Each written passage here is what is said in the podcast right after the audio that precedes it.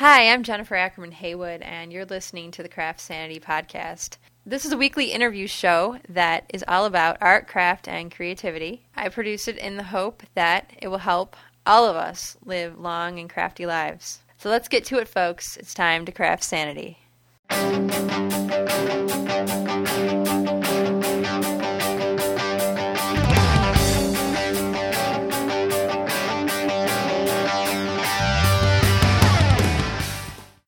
Hi, everyone. I'm back. Finally.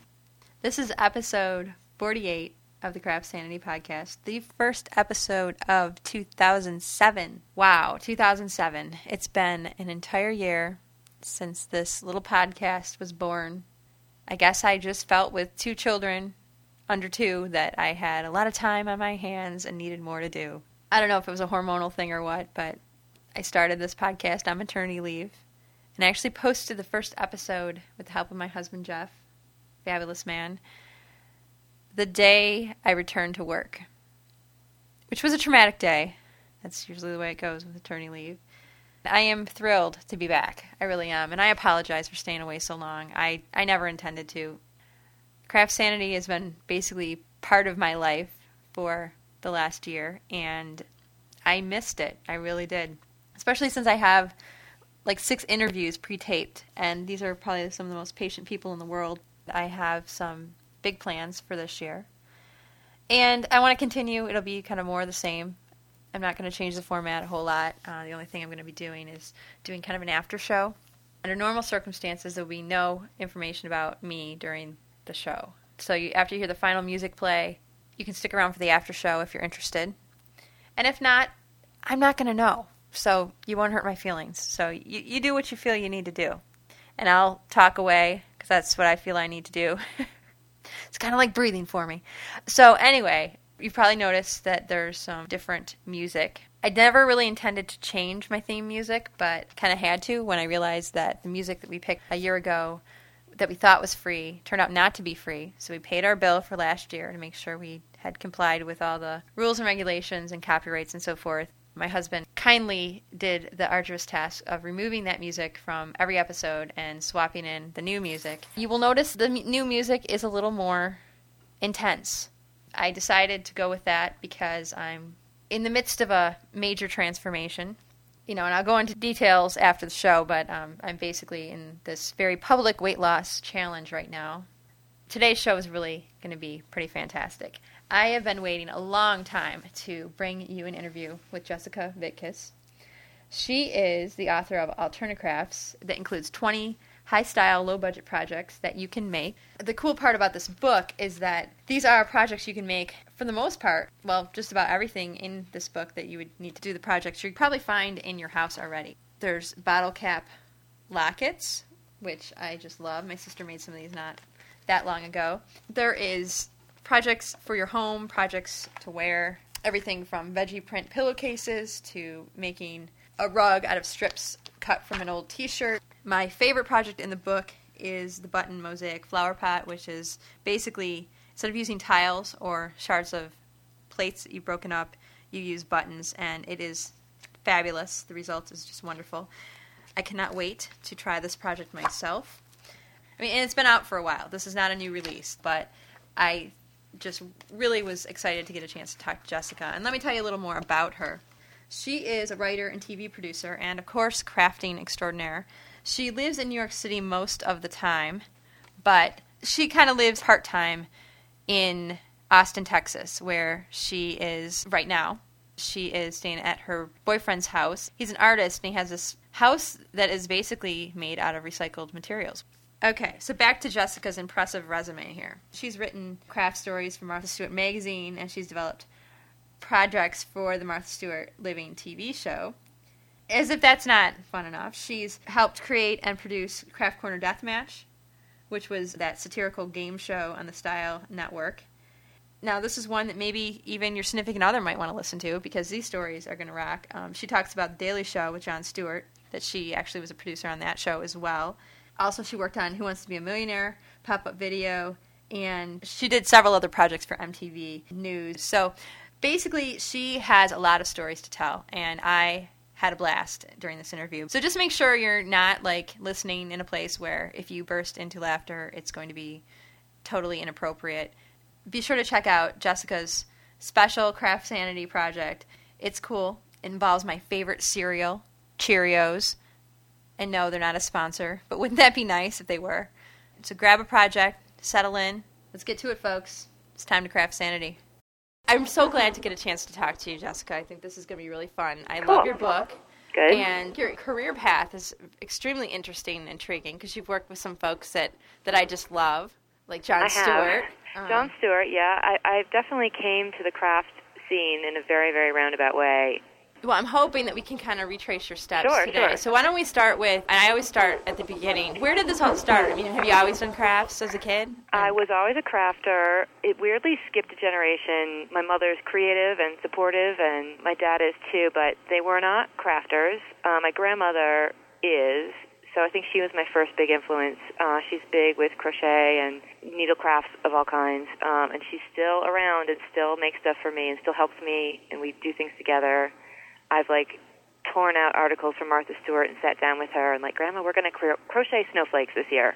Okay Oh, that's awesome. it's really awesome and it's really uh, and I go to her for advice. She's she knows you know she's been doing this forever and she's so fast and good and um she teaches me stuff still. So that's that was really great when I was little. I loved visiting her and making things with her. But mostly I just got books. I taught myself from books. I would just hole myself up in my room and decide that that week I was going to learn how to quilt and would just do it and make lots of mistakes. I had no one helping me. I, I mean, I know I didn't let anybody help me. I just kind of would go into my little nerd cave, and um, you know, it was my idea of fun. And and I would make things for my friends for sure, and every now and then get friends involved. But and then I would kind of get bored quickly, like with every musical instrument I took. And I, I was a big like mistress of many, master of none Yeah. um, which my brother reminds me of all the time. But it, it is true, and that's even kind of true in my book.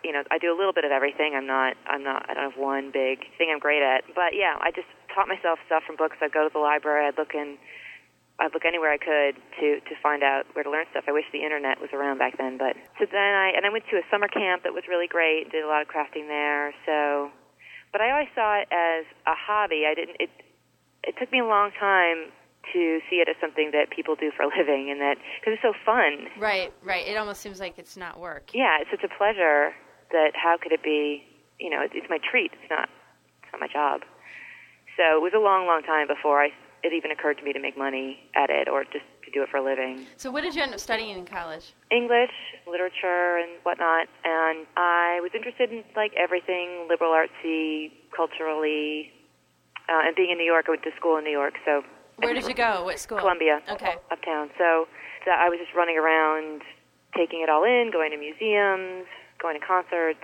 you know, just learning about the city. And I, I grew up in the city of Chicago, so I, I was very comfortable in the city, and you could walk around and get places, and it's so easy, and you see people, and probably where I'll always be. And then I was at Sassy Magazine, which I don't know the age of your viewers, but the the older ones might remember it. Um, oh, I remember Sassy. Yeah. yeah, it was good. It was that was that was really influential and great. It was just being surrounded by wonderful women who were super smart. You know, they were feminist without saying so, and it was it, it opened my eyes to a kind of I just a kind of smart lady that I loved being around. And you know, there was a really small group of us, like eight or nine of us, who put out the magazine. I fact checked the entire magazine, start to finish, Oh my goodness. without the internet. Um, oh wow, and that must have took so long. Like to do. a lot of phone calls, a lot of trips to the library, but it was really a fun job, and it was a really fun way to learn to write because I was taking other people's writing and dissecting it and pulling it apart and examining it, and uh, it was really, really great, great experience. And um, and then everybody there wrote, so I wrote columns and I wrote pieces, and that was a fantastic experience. And I thought, okay, I'm, I'm I like writing, I'm going to be a writer. And then what did I do? Then I went to MTV to help them like idea wise with a show for teenagers because I'd just been at this teen magazine and I kind of stayed. I kind of stuck. Um, I had a wonderful boss who saw had ideas, big ideas for me, and she taught me how to be a producer. And I loved, you know, exploring and reporting. And back then, this is before reality TV, so this is, there was one of the few jobs where you could make documentaries all day long, and that was really fun too to get sent to like a Lenny Kravitz concert one day and then like a student protest the next day, and I loved it. Um, traveled a lot, and sort of like Sassy Magazine, it's just like by the seat of your pants. You can just get an idea, you go out, make it happen. So I did that for many years. Did MTV News, MTV documentaries, but then I wrote a book. I actually wrote another book that was for MTV. They started doing books to go with their shows, and I did a book that went with the Sex in the 90s series. It was this documentary series about sex and romance, and it was it was like again a pre-reality TV, reality TV. They made many episodes. They reran them like crazy, and then they started doing books, which was fun. And I got involved in the book, and then I was like, oh yeah, writing is really fun. I really like it, and it kind of inspired me to put TV behind me and do more writing. And and basically, I've been going back and forth ever since between television and writing. And I'm not even crafting then. I'm just doing it at Christmas time for my family. And Mm-hmm. I mean, I'm crafting for fun all Right, along, always. right. Then what did I do? Then I was in Mars, uh, MTV. Oh, I left. I wrote for Pop Up Video, which was really fun. Yeah, that had to be fun. It might have been the most fun I've ever had at a job. I have to say. Like, I really like working on a team, and it was just these wacky, like, a mixture of um, comedians and filmmakers and people who had things to say that were smart alecky and we just sat in a room together and like made fun of music videos and uh, we also interviewed music video directors which was so interesting back this is mid late 90s and and video directors weren't really stars then. I mean this is before like spike jonze became a big director or michel gondry who all came out of music videos. And mm-hmm. but back then there's this director named McG who's really great. You know no one was sitting them down and asking them about what they do. And and it was so fun to talk to them. And they were inspiring to me because they were dealing with visual and writing and putting together you know telling stories. But music videos unlike a film you know there's fewer rules. You can get crazier. And these people were total maniacs so that was a fun job Okay, so you're at Pop Up Video, and you know the folks at home really enjoyed that. You just have to know that. Um, Oh, I good. love I love Pop Up Video. Yeah. it was really fun and it's one of the few tv jobs where your writing goes straight to the viewer like people read your writing on screen Right. Yeah. There's no yeah. one, there's no talent or actor interpreting it, so that Right. seems like kind of a luxury as a writer to, to no one's going to mess it up. And if it's if it's bad, it's totally my fault, and if it's good, I get the credit Right. instead of the show host or whatever. Um, so I did that, and then and I went to London, did a British version of that show for a while, for a year, and lived in London. That was Wow. amazing. Yeah. I was just back there a couple weeks ago, and if anyone goes to London, go to the Victoria and Albert Museum because it's so great, and the and the fashion, the clothing collection, the hoop skirts and things from years gone by are incredibly inspiring, and it's so great that the ironwork, the tiles, like just amazing objects from forever. Because you know they're an old country. Mm-hmm. They made oh, a lot yeah. of stuff. Uh, a lot of craftsmen and craft work there. Textiles that are amazing. Uh, ah, I love, it's my favorite museum, I think, in the whole world. But anyway, lived in London, came back, and worked Who Wants to Be a Millionaire. what was that like? That was, it was not very crafty. Yeah. Um, it was really fun. It was the crazy times when it was on like four nights a week with Regis Philbin hosting. And yeah, that was pretty insane to have it on so much. It was. It was like you know, sort of a sweatshop of writing questions. It, we were just writing questions all day long, and because there are all these rules that were born out of the quiz show scandals in the 50s, there were really strict rules. We couldn't talk to anyone else on the show who ever dealt with contestants. So there was a whole all the people in the studio. We didn't really know them. We weren't allowed to see them or talk to them because we might like tell them answers, and then they might tell the contestants. Oh wow. But if we never saw them, it was like you so it was like this whole quarantine. Yeah, it was like being in quarantine completely. Behind locked doors, we were supposed to shred papers at the end of the day. I mean, it was crazy, but also really fun. Smart, fun people, locked in a room all day, like writing about pop culture. So where did you guys get your ideas for questions? Um, the dictionary.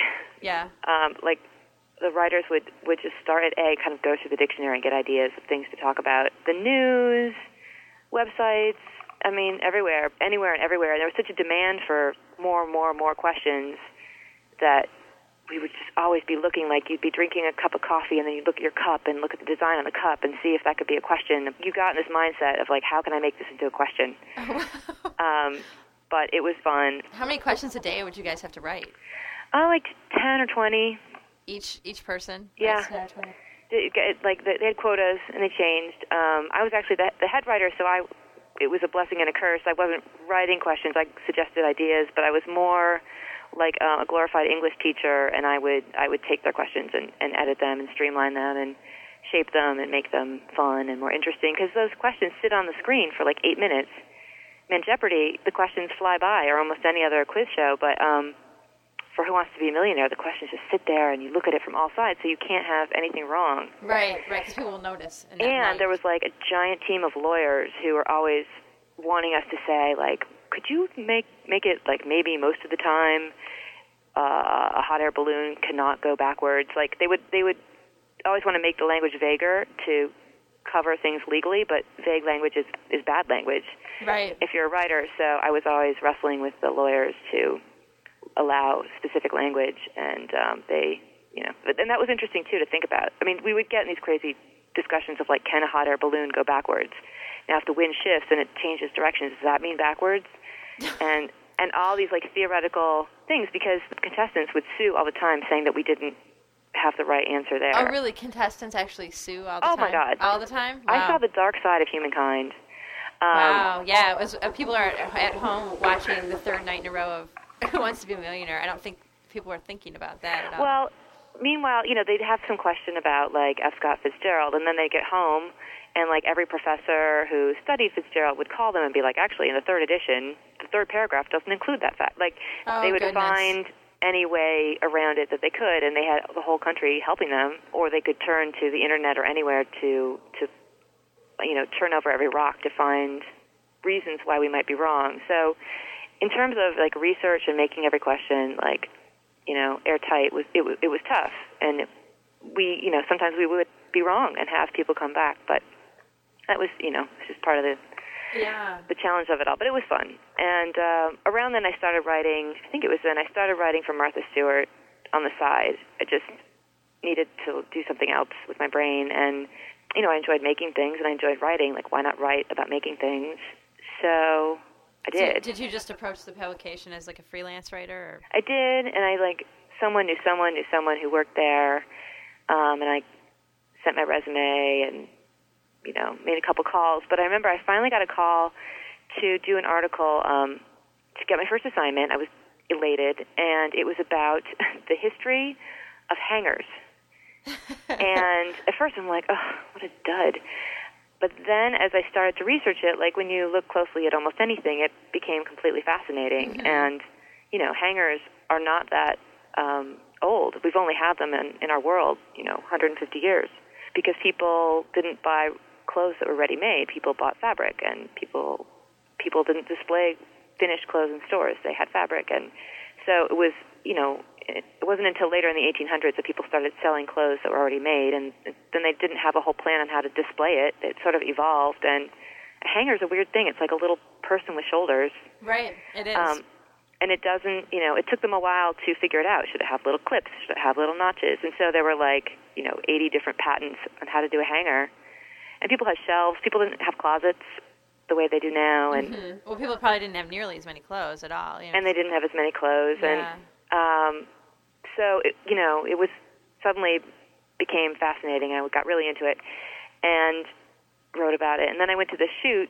It, then there was a some fabric crafts, and um, I went to the photo shoot to help with that that day. And it was the first time I'd been to the Martha Stewart building. Um, she's got several offices, but it's her main office at Starrett City. I think it's called that. Beautiful old sort of warehousey building in in Chelsea in Manhattan, and uh, everyone was super talented, really nice. I was just taking it all in every every minute, every item. I remember just seeing like the stylist working with ribbons, and she had all these beautiful ribbons, and I knew I was in like the Martha Stewart world. And then another stylist was like, "Oh, do you want to see the prop room?" And I'm like, "Uh, yeah, I do."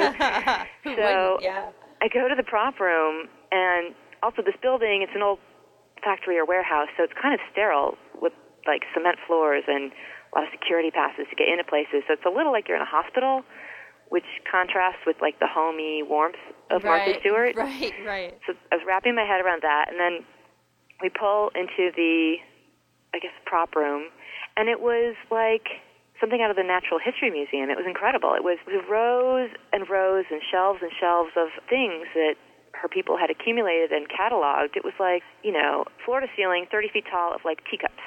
Wow. And then you pull out a drawer and it's fish forks, like a hundred of them. Beautiful ones, antique, glorious ones. And then here's strawberry pots and here's, it was, it was like, I guess it's like, you know, people who get props for theaters and such have it's a, it was a warehouse of props, but they were everything was so beautiful and totally organized. and totally organized, and every little thing is different. I mean, I just wanted to like hide there and stay overnight and look at everything. so that was that was so fun, and I knew I wanted to do more work for them, so I did on the side, and I got burnt out on Who Wants to Be a Millionaire with the four nights a week and craziness. So I saved some money, did more writing on my own, ended up getting more involved in comedy uh, writing, which was really fun. And I got a job on um, Jon Stewart on The Daily Show. And that had to be just awesome because I absolutely love his show. My husband loves his show. Like a lot of, uh, he's just he's become, you know, just this uh, person we turn to. And we're both, my husband and I are both journalists, so oh, good. We think he rocks. he does rock. and so, and I was definitely a fan. And kind of all my jobs I've ever had is there's something that I'm a big fan of: Sassy Magazine, MTV, game shows, pop-up video, and if you're a fan, then of course you want to do it. So right, I just right. kind of get myself in there. So I did that for um, Jon Stewart, and because I had all that experience at MTV doing you know news pieces, that's what I did for them. I did I did the field pieces where you go out with Rob Corddry or Stephen Colbert to the White House or some trailer park in Indiana or wherever, and do the story on the kid with the big head. Um, and that was really fun. So I did that for a while, but it was also the burnout factor was pretty high. I was traveling a ton, and you know, you're making a short film once a week, and you know, the writers got to go home at four o'clock, and we did not, um, us producers. So I do have a question. They're not really reporters, but they are posing as reporters. Um, go out and they do these stories. I right. Mean, I look at that with a certain amount of envy because sometimes you come across just a real jackass when you're out there Yeah. reporting, and you want to ask them the things that, the, Yeah. that Rob Corddry and those folks get to say. The thing that always amazes me is like when you guys would come on scene with the whole, you know, the producer shows up, the you know personality shows up, the guy is going to do, the man or woman is going to do this piece. Right. But do people just not know what they're getting into, or why in the world? Because if you know Rob Corddry was on my front porch and said, "Hey, we want to talk to you about craft sanity," I would pretty much expect that this is going to be a rip session, and I, I should either just go with it and be cool with that, or you know, it's, Right. I'm going to get totally offended. You know, but what what kind of responses did you? I mean, get? Well, that's a good question. I mean, I, I didn't understand how anyone would ever agree for us to come visit them. Like, why would they? Why would they ever go? And we didn't lie. We basically, you'd be surprised how much we didn't lie. We didn't lie. We couldn't because we uh, had to have them sign a release. Right, And so right. the release says, like, this is going on the Daily Show, and you are going to let us use your words. And so we. I- don't have an easy answer. Part of it is people love TV. People love to be on TV. so they don't really think about what kind of TV they're on, and Yeah, or they just think it's going to be okay, or they're just excited to be involved with something special, and it feels special. It feels like an exciting thing to have happen in your everyday life, and it is. Uh, I mean, I'm excited to be on a podcast, so why wouldn't they be excited to be on a show? And we would, you know, book it a few days ahead, so they had a chance to see the show. And sometimes people would um, change their minds, but um, no, did people? Did you ever interview? When you probably, you guys probably totally did. But did, did you feel you show up and be like, okay, this person clearly has no idea what the Daily Show is? I mean, did you ever? Was it just so apparent to you at times? I mean, we would have to explain at least somewhat what we are, because they're going to see it. Their friends are going to see it. right. but we would tell them truthfully, you know, it's a political satire show, and and mostly we really made fun of ourselves. I mean, usually Rob Corddry or whoever is making themselves into a jackass. Right, They're right, just right. asking asking the dumbest question possible, the wrongest question possible. And you know, they were the show was starting to win Emmys then, so we were like, look, you know, it's a very smart show, and we win awards, and we're really going to make fun of ourselves. And we also would say, truthfully, that, and you probably do this in your job, you don't have to answer any question you don't want to answer. Exactly. Right. And that's the thing that would make me feel better about it. I would remind people like, you don't want to answer something, just don't. We can't. But but people would still they would either forget that or they get caught up in the moment, and then they would like give us gold. and we would go home and edit it. And but you know, those are real people. You know, we think people think we fake answers and lie, and we really don't. Oh no, no. As a reporter, I've seen and heard some just amazing things that I, I just you know you, you want to say, okay, do you remember the part where I said I'm a reporter and you're totally on the record here? Right. And people just say ridiculous stuff, but you guys um, were able to really capitalize on that. Did you ever have people that would you know consent to everything and then they see it and then they call because they couldn't believe you know because they just really didn't get it until they saw it on TV? Yeah, but by then, It's well, there's nothing you can do. But nothing they could do. I'm just curious about how often that happens. Not that often. I mean, so- once in a while, or people would finish the interview and then they'd realize what they'd said and they'd call and say, "Please don't use this or that." And I would try to respect that as much as I could, but they'd still find it and they still said it. Yeah. Um, you know, people's lives are more important than a television show, so I would I would try to do my best to not wreck their lives. But I don't I don't think we did. I mean, I, I really do think we mostly made fun of ourselves. We make fun of the media, and um, it's really super old school Daily Show that really made fun of people. Um, I think the if you watch the the field pieces now, they're more they're a little more like big thinking essay type ideas with experts getting interviewed instead of like look at this crazy guy like Right, right. It's it's developed. Right. It's it's developed a lot. The the way the show and also the media just serves it right over the plate a lot. And Right. I'm, I'm obviously part of the industry, but um, I think the network sometimes really it's right over the plate. You know, so Jon Right. doesn't have to do a whole lot of work with it. You know, or you know, politicians what politicians say and do. Um, you know, and Cheney shot his pal. I mean, you know that.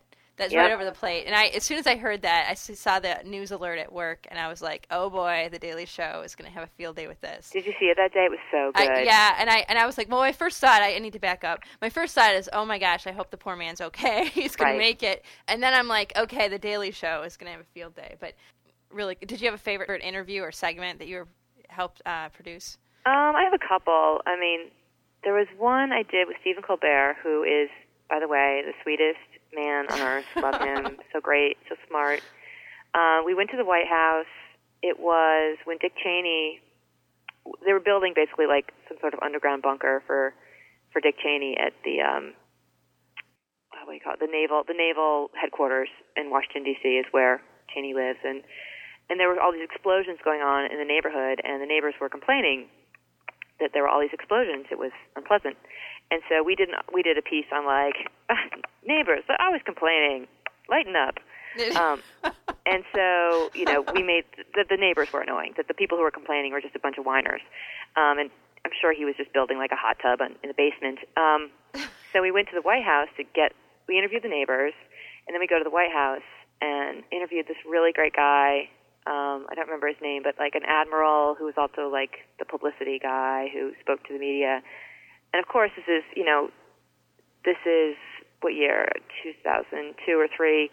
So September 11th rules are we're bringing we're bringing camera equipment into the White House. We spent forever getting through security. I mean, it looks like a bomb. The the things in our camera cases and lights and sound equipment and I finally get there and we get it in and this admiral was so great. Like he his kid was a fan of the show, so he got it, but he still like played the part of like a government spokesperson uh, with his little like admiral outfit. And um, and at the end, we had we like had this idea. We never thought it would come true, but we're like, um, Admiral, will you you remember um, an officer and a gentleman in that final scene where he carries her away? We can we do that? And he's like, Yeah, okay. And we wanted him to carry Stephen Colbert out. Also, this man was like five foot five, and Stephen's big. Um, and I was like, this is too good to be true. And he's going to change his mind. So I like turned to the the crew. I'm like, we're doing this one shot. You're setting it up fast. And we had we did it. It turned out great. We had everybody on staff like play the people. You know, in the scene in Officer and Gentleman, Yes. everybody in the factory is like, "Oh my god!" and clapping and crying, and um, the other staff in the office they're all in uniform, and they did that part too. And the man carries Stephen Colbert, and Stephen's wearing the little like navy hat. I think I, I remember this one. Oh gosh, and yeah, I I love the show so much. Um, yeah, that was so that I can see why that's a favorite of yours. But to be in the White House and have them like play along, and it was you know a real pleasure and a treat. And the piece turned out great, and you know they were good sports. yeah, Um, so that was that was definitely fun. But I needed my crafting to um, to keep me to keep my hands busy. And So did you craft on the, on while you're traveling from place to place for shoots and all that? uh, yeah, I craft on planes. I craft. It's definitely a, a calming activity. So I, I I usually try to bring something with me. But you know, it's hard to travel now with needles. Yeah, that's the thing. That's the thing. I'm a big embroiderer, and uh, and you know, I'm not going to hijack a plane with an embroidery needle, but they don't they don't like it. They don't like embroidery needles. I knew knitting needles. I didn't like those, but I know wooden needles I've gotten on, and embroidery needles. Uh, I I've been putting them lately in an Altoids box. I don't know if they just don't care, but I I harbor the illusion that I've fooled the federal people uh, by putting my my needles in a little metal box and and putting it in my handbag, and it's it's gotten on. I don't bring scissors. They don't they don't let you have scissors, but I tear with my teeth. Yeah, and they have those little contraptions in the craft aisle where you can get um, something hanging around your neck and it looks like a pendant. But Oh. if you, um, I think Clover makes these things, and it's several different brands. But you can, they have little notches where you can put your thread in there and it'll Nice. cut it. I also, So- well, one flight I took um, the thing, a little dental floss case, and Oh, it's got the thing where you tear the dental floss. Yes. That works. Doesn't work. Doesn't work great, but it works. No, it works better probably than your teeth. Better than my teeth. Yeah. And then you get it, you have floss stuck in your teeth when the when the flight attendant comes down and asks you if you'd like any a beverage. You know, Right. You're like, yes, please. no, I'm sure you wouldn't be as dorky as I am. on a flight. Uh, no, pretty dorky. I dork it out all the time. I specialize in dorky sometimes, but my goodness. Well, so did you ever get like uh, Stephen Colbert or Jon Stewart to craft with you? No, No, not so much. No, I, I, I, I wouldn't uh, emphasize that side of my talents Yeah. um, around them. But you know, I make things or like a embroider on T-shirts, and people notice, and I'll say I made it. But yeah, back then, and I was also so busy working really hard. I didn't have as much time to do it as much as I wanted. Right. And probably wouldn't have been really impressive to be sitting when you're supposed to be working, sitting Right. around crocheting or something. Yeah. I know. Well, I liked your story about uh, trying to knit while you were on hold when you were at the office, and I. Yeah, it doesn't get it doesn't go over real well though. No, it makes you look like a slacker. It makes though, you look like a slacker, which cracks me up because I'm just like, you know, for Pete's sakes. I mean, people can be killing themselves out on the back um, by the employee entrance, one puff at a time, you know, uh, on several breaks throughout the day. Right. know? So, Well, you know where that's not uh, where you're not considered a slacker if you knit is at Martha Stewart. And one of my favorite things, one year I went to the um they have a big Christmas um a day long sort of talk where you go over you everyone goes over to the main office, um, you know, hundreds and hundreds of employees and it's part party, part like state of the union and they tell you how things are going, you know, financially and new ideas for new divisions of the company. It's kind of a state of things. And it's long, it's many hours, and many, many people bring their knitting. And it's like a culture and environment where that is just fine. If you're going to listen to people give speeches and slideshows and things, you can sit there and knit, and people totally do it, and it's nothing wrong with it. No one cares. It's, if anybody's going to understand, it's that crowd. So Yeah. Well, maybe someday I'll get to sit in a chair and knit at one of their I know their annual. Uh, you said this is their annual party or convention or the year in it's review it's or the like year end kind of wrap up okay. event. It's sort of a day long thing that's fun and Well, that- information. Yeah. Well, that corporation uh, runs like just. There's a lot going on there. A lot of divisions. So are you still associated with Martha Stewart magazine and all that? Um, not officially. I, you know, I'm a freelancer in general, so um, they could. I haven't, I haven't freelanced for them in a while. Um, I was writing for the kids magazine, but that sort of. Yeah. What happened to the kids magazine? I I don't that. quite know. I think it just sort of got incorporated into other parts of the company, Yeah, and they it's too still bad. have I really enjoyed that. it was really good and, and my style is a little more like playful and silly so i did i did well there I, I tried to write a couple of times got a couple of assignments from the weddings magazine which is really beautiful and elegant and amazing but like my style of writing is not beautiful and elegant and amazing so i had to try really hard to like rein it in and be a little more serious and uh it didn't it didn't really totally fly because they didn't come back for more but um you know, I the last I worked for them a lot was I left the Daily Show um, and called up my editor at Martha Stewart and said, "All right, I, give me everything you got. I got lots of time. I'll do lots of articles. I'll do lots of stuff. And so I started doing more writing for the magazines, and then I came in for a meeting at the offices, and I ran into somebody from um, the TV show who actually used to be at MTV. So she's like, "Oh, you got to come out to Westport." This is before jail, so she had her show in Westport, Connecticut. Come out to Westport. We could use some producers. We need some help. I'd love to, you know, have lunch with you out there. So I go out to Westport to interview for a producer job, and because that's where I had more experience. Now, mind you, I haven't. I've written about crafts. I've never. No one's ever paid me to make crafts to this to till that day, and you know, I was probably what 34, 35 by then. Um, so I go to the meeting and I get a tour of the Westport, um, the Westport studio, Mm-hmm. which is a converted. I don't know what. It's really charming. It's got these big gardens. Um, used to be like a schoolhouse or a little factory or something. It's this cute like stone building. It's really cute and appealing.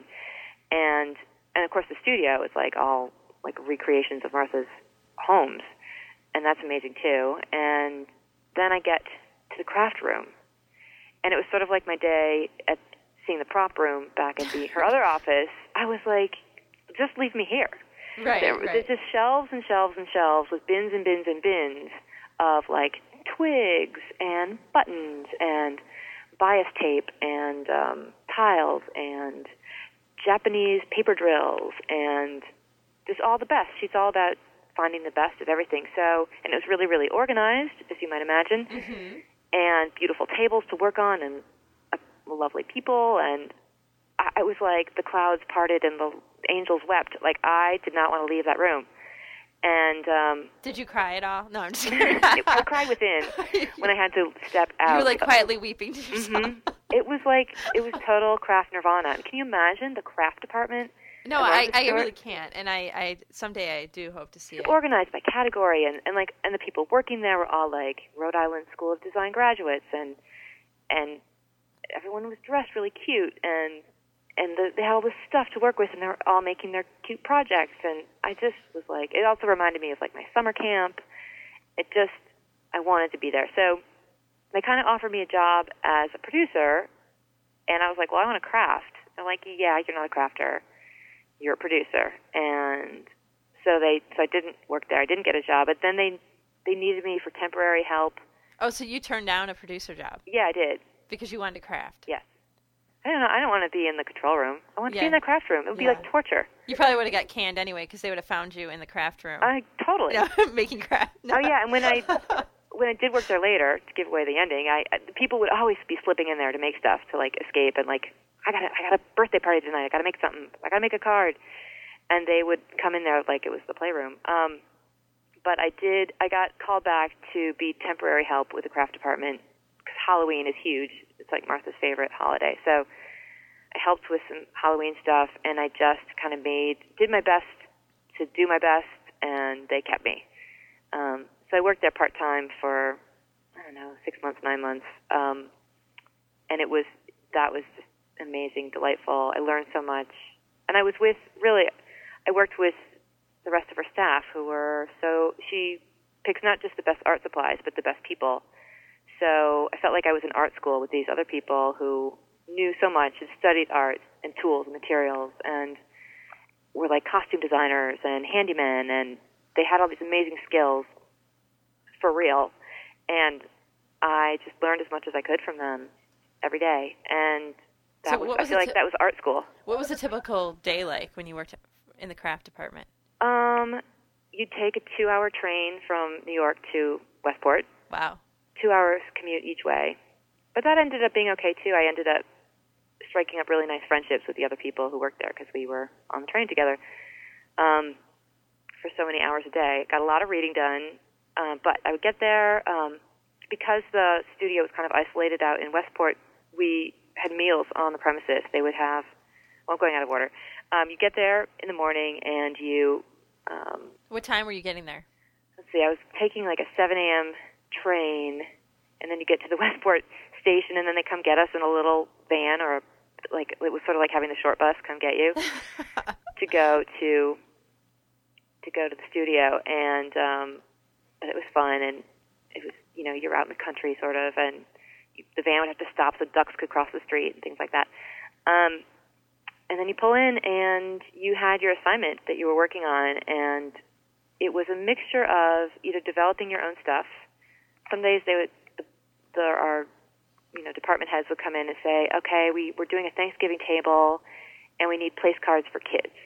We need a good idea for a place card for kids. And then, boom, we all like just start brainstorming, and one person's over there making one out of twigs, and someone over there is making it out of candy, and we're all trying to sort of fulfill this assignment. It's a little like Project Runway, really, those days. Mm-hmm. Um, but we, but more helpy. We like help each other and work on things together. Was it competitive because you wanted your project to win, like to Mm. get picked for the magazine or the show, or A little bit. I mean, you always want your project to get picked, but we were stuck together all day, and there was a lot of helping each other. And you know, what color should I use? And or or you'd see somebody doing something, they're like, well, if you if you sew that by machine instead of by hand, you could zigzag it, and that would be cooler. And oh yeah.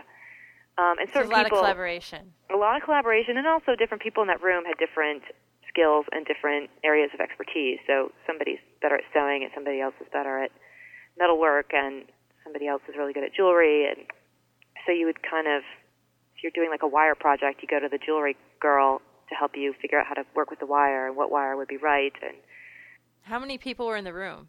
uh, it, it varied, but usually uh, five or six or so. Okay, so it's kind of like a small group. Yeah, That Well, must have been just the most awesome thing to like work. Your work is craft every It, day. yeah, I mean, I I thought I'd like gone to heaven. I was in, you know, Martha Stewart's a hero of mine. Yeah, you read the magazine forever. Learned a ton from it because I'm all about learning from books and magazines. Yeah. Um, and there I was. But yeah, it was really fun. And then we would develop our projects. Oh, but other sometimes it was free form, like come up with, you know, we need we need Christmas ornaments, and everybody would just work on Christmas ornaments, any kind. And other days it was, oh, there's this article from the magazine about making things with acorns, and we would have to translate it from the magazine to TV okay. uh, which was also fun and interesting. And what you know, how do you translate it? What steps is she going to show? Um, which projects should you do? And then you, you often make the, the the final beauty ones at the end that they would show. That was always fun making those. Um, and then sometimes you would just like develop something that you just had an idea to do and hope that she liked it. Do you I have mean, a favorite thing that you picked that you designed or developed when you were there? Um, well, Anything we'd recognize? I'm a Yeah. have been a subscriber a long time myself. I well, I definitely worked on lots and lots of projects from the magazine that I didn't invent, and I also like working on other people's projects. When I was writing for the magazine, I wasn't inventing projects; I was taking other people's projects You're writing articles. and writing an article about it. So, I'm very used to translating other people's work, and I like it. I, I learn from it. Early on, I did a piece. Actually, my first segment that was my idea that went on the air was coasters. It was for our autumn leaves episode. They all had themes. Autumn leaves. They were coasters in the shape of leaves. They were cut out of cork, and then you painted the cork, you know, purple and red and gold and autumny colors, and then you um, sewed felt to the bottom, and the the stitches were the veins in the leaves. Oh, cool. So it's practical, and I, I really, in general, love sewing on things that aren't fabric. I love anything you can poke with a needle, you can sew. um, is my motto. And so right away, I started looking for, and I like sewing on paper, and so I was like, well, I bet you could sew on cork, and could. And so I developed this project, and she does it on air, and I just, um, it was really fun to go through the whole process, beginning and end, like this vague idea, and then running around her her well, the estate. The studio has this just lots of trees, so I was running around like finding leaves and tracing them and xeroxing them and getting the shapes. And but then at the end, you when it's show day, you get everything ready for her, and it's really fun. I mean, and it's also a fun way of thinking. You have to um, break down a project into steps, hmm but you know, it's a three minute TV piece, so you can't show every step. So what step are you going to show? What step's the most important? How do you how do you make it easy? And it, and and by breaking it down for her to do on air, it's also breaking it down for the audience to get it too. And then you set up this table, and there's like, you know, there's all these different tables like rolling in and out. Because in a day they would shoot like 15 segments. I mean, it's basically live to tape. You don't stop. It's it's as if it were live TV, even though was tape, but she had to do so much per day that you, you just you spend two minutes setting up, three minutes, maybe five minutes shooting, and like two minutes breaking down, and then she's on to the next thing. Wow. So there's not a lot of retaking and reshooting. Oh, or- none. I mean, unless somebody's like head is on fire, there you don't you don't stop. Now, do you have any point where you tell her anything about it? Like you say, okay, this is what you do next, or Oh yeah. Okay, uh, and it was it was weird the first time. People were a little like, "Oh, are you are you going to tell her how to do it?" And I'm like, I was new, and I was you know low man on the totem pole. I'm like, someone else can tell her, but I if she has questions, I'll have the answers. And they're like, okay, you tell her. But it was kind of a big deal, and she and she learns it. You know, you, you give her the tutorial on how this project works, like right before she goes on air, because then it's fresh in her mind and the objects are all right there for her to look at and you know they they've got their system down. They've been doing it for years before I got there. So you spend all morning like laying out this table and laying out the tools and making it all clear where what goes where. And by the way her favorite tool is what do you call it? That little bone uh, a bone folder. No matter what the task is no matter what the craft she wants a bone folder there. And uh, and I I just love like it's like preparing before surgery, like you get the surgeon his tray of things. Like Right. you get her tray ready, and you always have to have a bone folder. No matter ma- what. No matter what. even if it's not even required. If, even if it's not required, you get a bone folder. She has certain like mats she likes. She has certain things. You kind of learn what she likes, and you want her comfortable. You want her to do a good job. So it's always like, oh, get get the little mat, get the green one. She likes the green one. There's a lot of getting ready. So, what was it like when you had your brief meeting with her? Like, did you introduce yourself to her before, or was there even time for that? No, not even really time for that. And you know, so many people are coming and going, and she's getting makeup, and you know, there's all the like lighting people, and there there's probably I don't know twenty, thirty people in the room. So your name is like the least of her troubles, and that's fine. Uh, yeah, you just walk her through it. You know, you you're like, okay, you start here, and then you mix the paint into the water to dilute it, and then use it to paint the paint the leaves. And you know, she she listens and she watches, but there's like she's getting her nose powdered at the same time. So it's like you just try to be as like clear and succinct as you can to help her do it. What I learned after a while was really just lay it out on the table in a way that anybody could figure it out. Like you tell her, and she's also got teleprompter that's walking her through the steps. So between the teleprompter and, and, and explaining it ahead of time and just making it obvious, you start on the left, you move through the steps, it'll be fine. And she's smart. She knows how to do all this. Mm-hmm. So, um, so it would turn out okay. There was one time I had to stop her, which was like a nightmare because they don't want to stop. They're on a very strict schedule. But I was teaching a craft of uh, reverse applique, and and she just started doing. It. I don't remember what it was. She started cutting where she shouldn't cut, like something we, we'd have to really start all over. So I like spoke up and made them stop and explain. It's just you don't want to be that person in that moment, but Yeah, when you're correcting Martha Stewart, You don't wanna be 20 correcting. people. Yeah. Yeah. but it turned out okay and you know they edit around it and and I was I was on the show too for a segment and that was that was quite an experience but also fun and you know a little harrowing Yeah. So- Were, were you really nervous?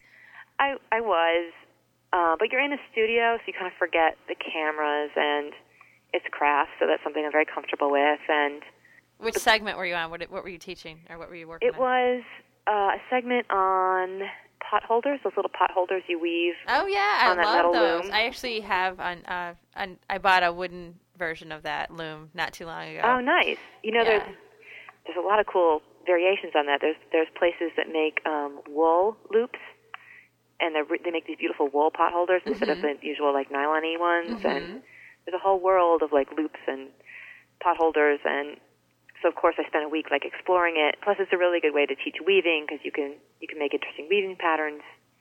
You get like kids can do it. So I got totally into the pot holder scene for like a week. And I was so excited about it. The producers were like, "Well, why don't you do the segment with her?"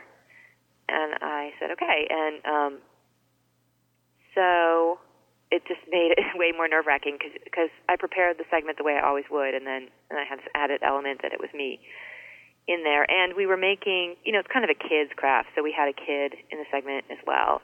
I got like my friend's niece to be the she was like a 12 year old girl and we made like a lipstick case out of pot holders that you then turned into like a little a little bag mm-hmm. with a button. And so it was me and it was Martha and it was the girl and there's all these rules like you can't you can't look at the teleprompter because she's the host, so you kind of have to talk to her or look down. It was hard for me. I remember just trying to like keep my eyes down so I didn't look in the wrong place and but and I had, you know, makeup on and I never wear makeup and but it was fun too. It was fun to talk about the things I love to talk about. Now, was that for you the moment when you're like, "Wow, I'm really I'm on Martha Stewart"? I mean, was that? It was pretty good, I guess. But you were already part of the scene, so it wasn't like if it would Yeah. have been your first day and they throw you into a segment. You know, I mean, this was you had time to adjust to. I think the moment I really felt like, wow, I, I've I've like had my tra- craft dream come true was either the first day I walked into the craft room as a crafter, or really, I think the first time they picked my craft to go on the air. I do not require the spotlight whatsoever. In fact, I, I kind of don't like it. So, I being on air was not the be all end all. It was a little scary and a little like not me, but it was um but it was fun to it was the most fun was having my craft make Yeah. it Oh, yeah, craft I would be like- spotlight. doing victory dances. I mean, seriously, I, I got paid to craft. I mean, I don't Yeah. even know. I wouldn't be able to like contain myself. Yeah, and being on TV is not a a, a dream or aspiration. I, Yeah. anything I aspire to, but that had to be kind of cool. It was Um, it was definitely all cool and I it it was all cool. yeah, I probably would have acted inappropriately and be like, "Hey, Martha, high five, you know. Well, that it actually Which- which is- didn't go smooth as silk. I mean, the piece turned out fine in the end, and I had a really good time doing it. But basically, you you know you walk her through the craft, and you you do the steps, but obviously you can't do the whole thing. So you jump to the important steps, and you jump over some of the processes, and and so I had it all planned out. Of course, I like went over it ten thousand times in my head, and memorized you know the order of things. And what I didn't really take into account, and it was dumb of me because we watch her in the studio all day. When we're in the craft room, there's a there's a there's a TV showing what's going on in the studio, so we know what she's doing when she's on air. We know what she's doing when she's off air. We know her style, and so we start. So cut to my moment with her. We're doing the pot holders.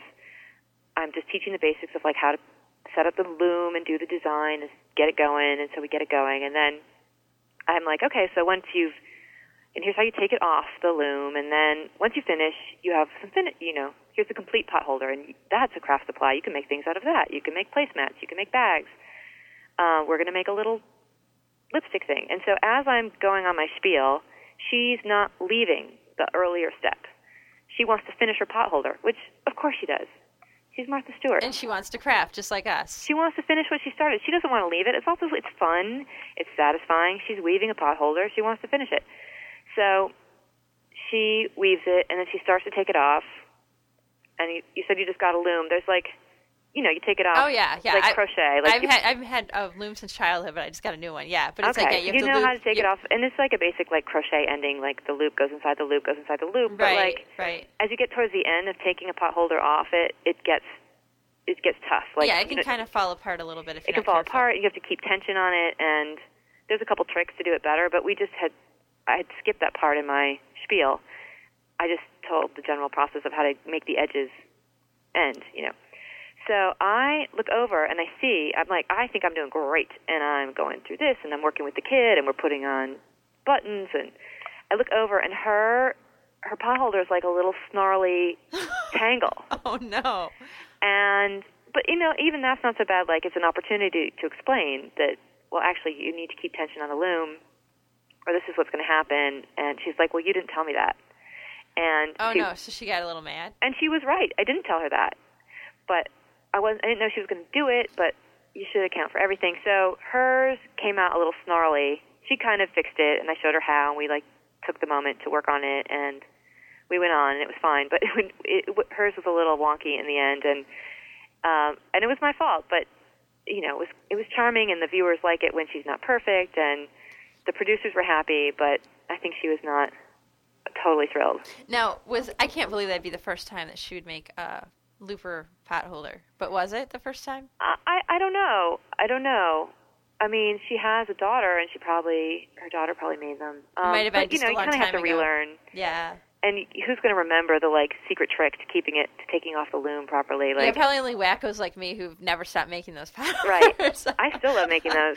I, yeah, I'm a big time weaver. I, I love even yeah, everything from floor looms. I have floor looms, and I also love just the packet. I've been going around with those weavettes Oh, in my backpack, and so I'm actually making some little two inch squares. I'm going to turn Oh, cool. Yeah, so I'm big time into that. But well, that had to be just uh, yeah one of those experiences where you're like, oh boy, you want it everything to go swimmingly when you're standing next to Martha Stewart, Right. you know, so she can beam with pride as she Right. looks at you. And you know, you think if you just go over it a million times, and then if something you had thought of happens, it's just you can never be quite prepared. But um, it, it was still really fun. I think the segment turned out well. I think her potholder was even was even good. But you know, she's got she's got high standards. she That's does. why we love her. She does. So you were at Martha Stewart for for how you said about six eight months. You Yeah. spent there. Yeah. Uh, yeah, it was. I think it was less than a year. But um, and then you know, then she she got the conviction, and things kind of wound down around there.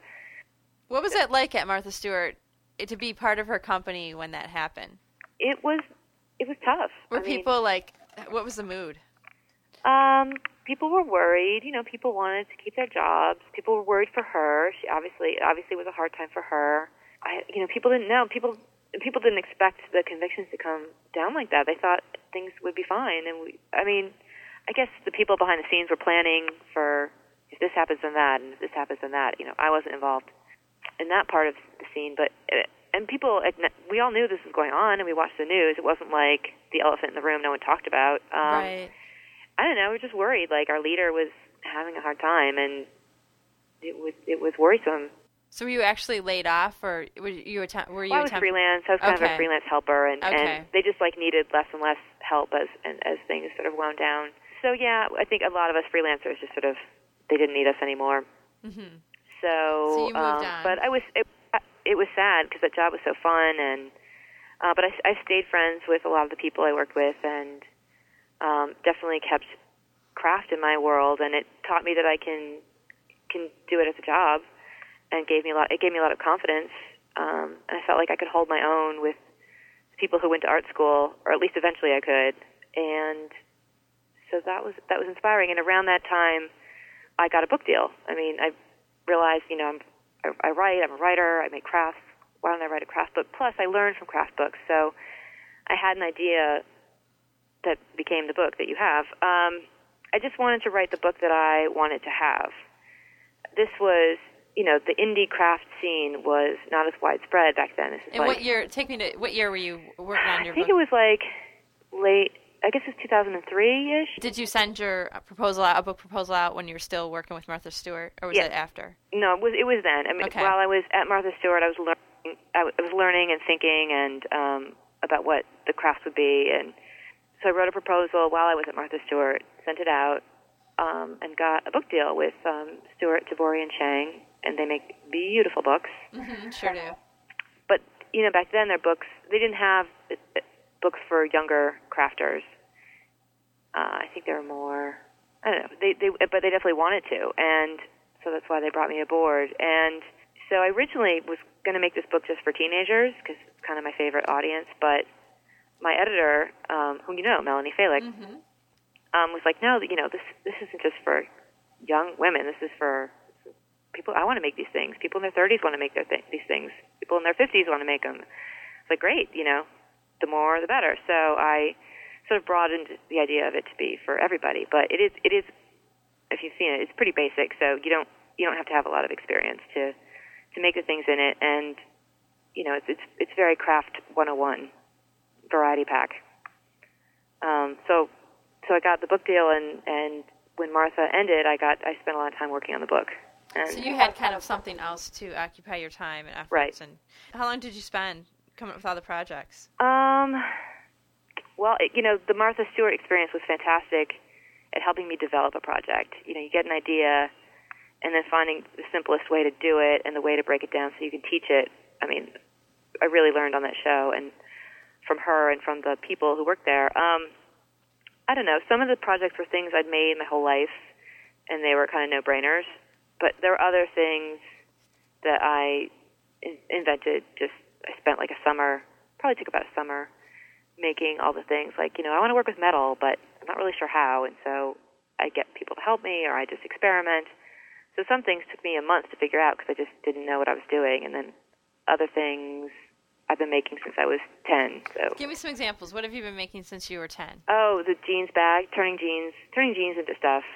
I've always been doing, but I, you know, I'm definitely not alone in that. But yeah, cutting up jeans, taking jeans, turning them into skirts. Been doing that one for a long time. Taking T-shirts and cutting them up, and you know, doing things to them, and anything related to embroidery. I mean, I love embroidering. So the sachets that are embroidered, just teaching embroidery stitches Mm-hmm. was fun. And then I some things like there's a newspaper flowers project, and Mhm.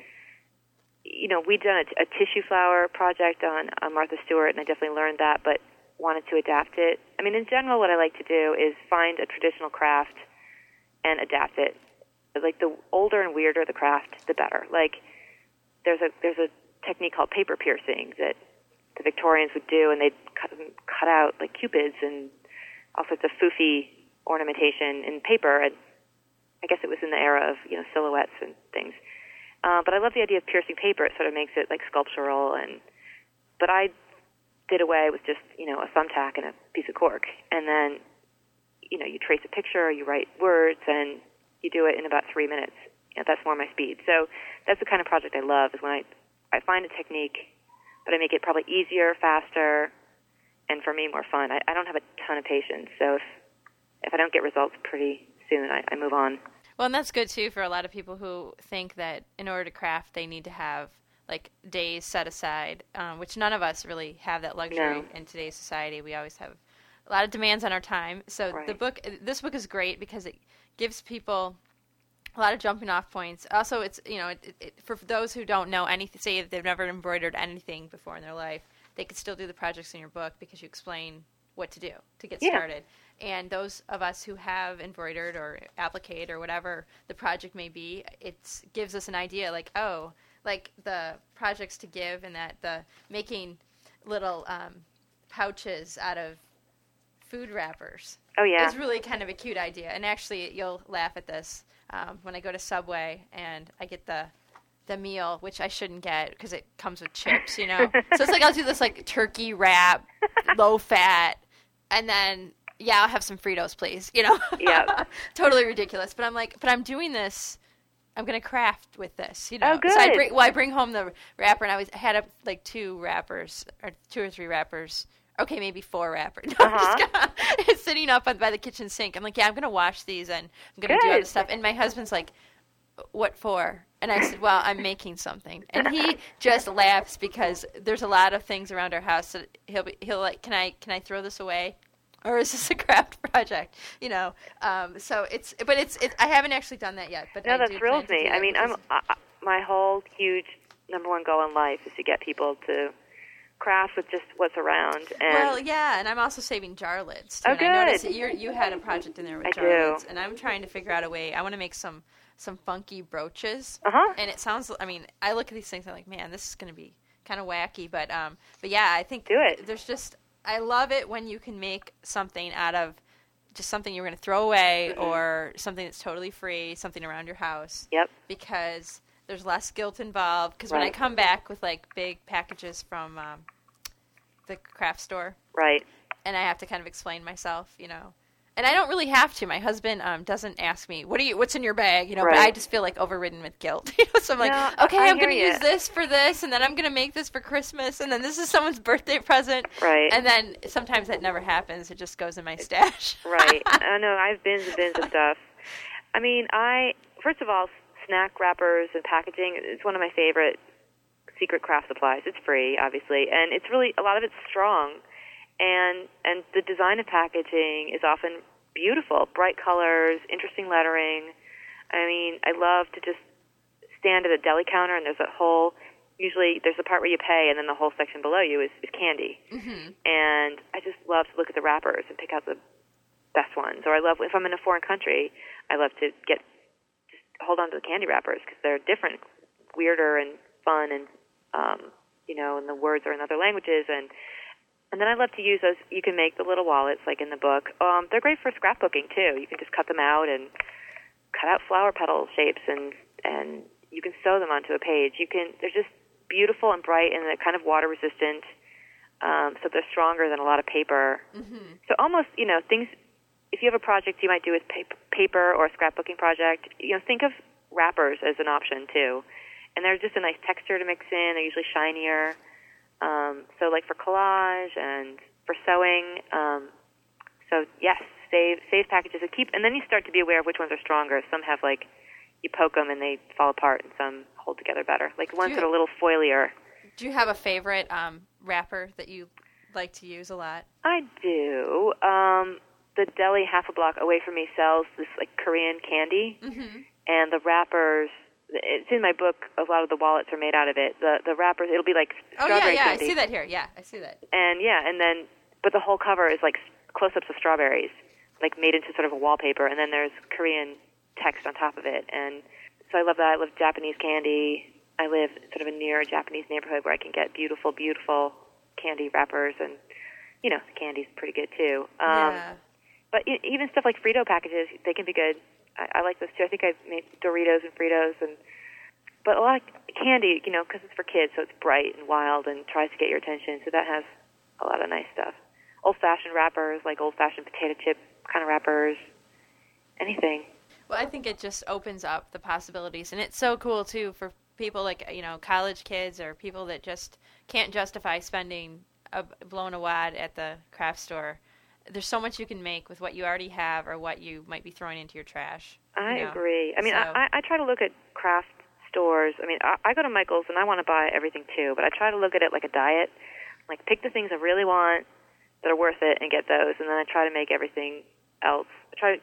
I try to use what I've got as much, you know. Right, right. Well, and sometimes I mean, obviously, you, you can't make all your tools that you need. And Right. There's cer- certain things that you really need. Like Right. You're not gonna get a bone and carve a needle out of it, you know, to make your embroidery stuff. You know, obviously, there's some things, but um, I think your book is a great example of just being able to take what you have in your house, whether it be the old pair of jeans that you've been hanging on to, or you know the the wrappers, or the jar lids, or the buttons you've saved off old shirts, or when you buy new garments, I always keep those buttons Yep. I find that buttons really rarely fall off. Oh, maybe I, I shouldn't. know. Maybe I shouldn't say that because I like the fact that they attach an extra one Right. buy a It's garment. classy. Yeah, it's very classy, and I and crafters love it. Yep. I have a whole thing of I've always kept those. And you know, another thing it took me a while to figure out is, you know, you, you start to save craft supplies and they start to take over your house. But I had an epiphany one day and realized they're also beautiful. Incorporate them into your house. So I have this big shelf filled with jars, and each jar is filled with buttons, and it's like a sculpture. It's like a display in a museum. I love it, and and I divide them by color. You know, like a jar of red buttons and a jar of blue buttons, and a jar of metallic buttons, and a jar of white shell buttons, and they all sit on this big shelf, and it looks great. And I don't have to, I don't have to hide them away.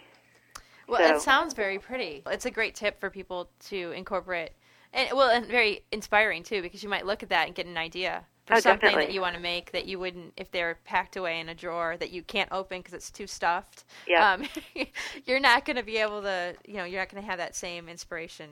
So, Yeah, it does get me excited. Like I just did um, some embroidery for a friend, and it didn't needed some oomph. And then I just looked at my jar of red buttons, and I ended up sewing a frame around the edge of buttons. Oh, awesome. And it looks and it, it came out great. I like it as much as the embroidery. I mean, I like I, I like using buttons not as buttons. I like using everything not the way it's supposed to be used, pretty much. And you know, I encourage that too. But there is a project of the book using buttons as um, for mosaic. And I have to say, I think that's probably one of my favorite projects in the book. Oh. And because you know, I I've done the you know where you get the tiles. I think Right. someone gave me a kit, and you give you know you put the tiles on there, and I didn't I didn't put the um, grout on it because I just Mm-hmm. didn't like how it turned out. And um, I'm thinking, yeah, I think those tiles are coming off and buttons are going on because Do it with buttons. I lo- I have tons of buttons and I love the look of it. It's It just- looks really nice. looks I really like all white. If you do all white buttons on a, you know, on a flower pot or a yeah, vase. that looks fantastic with the pink flowers in, in the book. That's Yeah. just, it's very striking. So I, I, yeah, I love that. And so you, it looks like you had so much fun doing this book. I did, and then I got to hire my Martha Stewart friends to help me. Um, That's pretty cool. which is pretty cool. Oh, actually, I also worked on this other show uh, called Craft Corner Death Yeah, yeah, we got to talk about that. Oh, yeah. So that actually, I'm going. was that when I was doing my book? I don't remember what happened when, but there was definitely this downtime where um, where the Martha Stewart people, a lot of them didn't have jobs because she was she was away. Um, so I hired probably three or four Martha Stewart friends, you know, incredibly talented people. I was so lucky to get, and they helped design projects for the show. I guess should I explain the show? Yeah, explain the show a little bit. So you've Yeah. seen it? I have actually not seen it. It's Okay, that's a- ridiculous that I haven't seen it. It's embarrassing that I haven't seen it. Well, but it kind of came and went, and it was on like a, you know a small cable channel, but that was pretty fun too. It was um, because I also got to do comedy and crafting, which rarely come together, um, but they should. And it was uh, it's craft corner death match. Uh, two crafters go in, one comes out, and it was kind of a craft off. And the idea behind it, um, some producers I worked with at the Daily Show sort of spun off. They left the Daily Show and started their own production company, and one of their ideas was to do this show. And I think the inspiration was like, you know, crafts on TV get treated like, and now you're going to make some stitches, and now you're going to take this thing and do the thing, and it's so like calm and soothing, and they wanted crafts to be uh, wild and crazy and violent, and um, and I thought the contrast would be really fun, and I agree. Because also, I think crafts should be like messy and wild too. well, I think yeah, bring it on. You know, let's, Yeah. let's, let's get to it. I don't think a lot of people thought when we did the show uh, that we were making fun of crafting and crafts, but obviously we aren't. I mean, you can tell I'm not. And we love we love crafts. Everyone on the show loves crafts. We just wanted to like basically take crafts and treat it like a wrestling match. And we had a host who did color commentary as if it were a wrestling match. Like, ah, she's using primary colors. Oh my God, what a move! and you know, people would each get like a stack of plates, and they'd have ten minutes to smash the plates and make a mosaic. In and just then we ten had a- minutes. Just in 10 minutes. yeah. And, you know, w- while this commentator is saying stuff, or they'd have to, um, you know, take underwear and bedazzle them, um, or they have to, um, you know, use glow in the dark paint to make a mural, or it's really fun crafts. And, and, you know, we also wanted to teach projects in the process. And we would always cut away and be like, you know, you at home don't have to do it in 10 minutes. Here's how you can do it. We'd do a little tutorial on on the real way to make these things because so the show was supposed to be fun just as entertainment and also for crafters. So a bunch of the Martha Stewart people helped me develop projects and and that was my job on that show was the the craft side How long did that last? How long was it on? Not so long. One season. So we I think we probably made 13 episodes. Each episode had 3 crafts. But that was a lot of crafts. To Oh yeah, yeah. do 39 crafts quickly. I mean, my book only has like 20, 25, and that took me a summer. So, and also, not every craft is fun to watch. So they had to be things that were, you know, big and visual and messy and fun. But we, we also, and we have some great ideas. Like somebody made, um, if you take a roll of tickets, like a big, you know, uh, spool of tickets like you get at the movies in the olden days, Mm-hmm, and and you, but the spiral of paper you can like mold it and shape it like a pot, and Right. you can make vases and pots and stuff. And we did that, and you know, people had really interesting ways to to make things, and it was about celebrating making things. So it was, it, it's still on um, the website for the Style Channel. They still have the projects up. Uh, God bless them. But the show, the show went away. I think it may have gone to Canada for a while. Oh, oh, but when people would win the matches, so real people would go, and then real crafters or, or celebrities would judge it. Um, so we had like Eartha Kitt, we had famous chefs, and we had these people saying, you know, judging them on like utility and beauty, and that was fun. And then if you won the first couple rounds, you got to go up against the Craft Lady of Steel. Yeah, I actually saw. I did see a clip of the Okay. show, and so I saw the Craft Lady of Steel, which is just really cool. She's like the superhero of crafts. She never Yeah. speaks, and you just she's like a you know a giant of crafts, and you go up against her, and then you have a craft off with the Craft Lady of Steel. And sometimes she would lose. Usually not, but sometimes. She was she was pretty badass though. So it was a really fun show. Any chance that something like that would come back? You think? Uh, I would love to do another show like that, and I think, I think that was I don't know probably two or so years ago. Uh, you know, I think crafting is spread farther now, and yeah, I think, the more. climate might be right. Crafting and rebellion is becoming more intertwined, where people are like, "Yeah, I craft. What do you want to make? You know, Uh-huh. make something of that." You know, Well, the Renegade Craft Fair is, Yeah. is amazing. I oh mean, yeah, I mean, so the, the whole crafting with attitude is kind of like the hip thing now. So Yep. Yeah, and I'm going to craft regardless of whether it's hip or not, just because that's what I do. So, Good.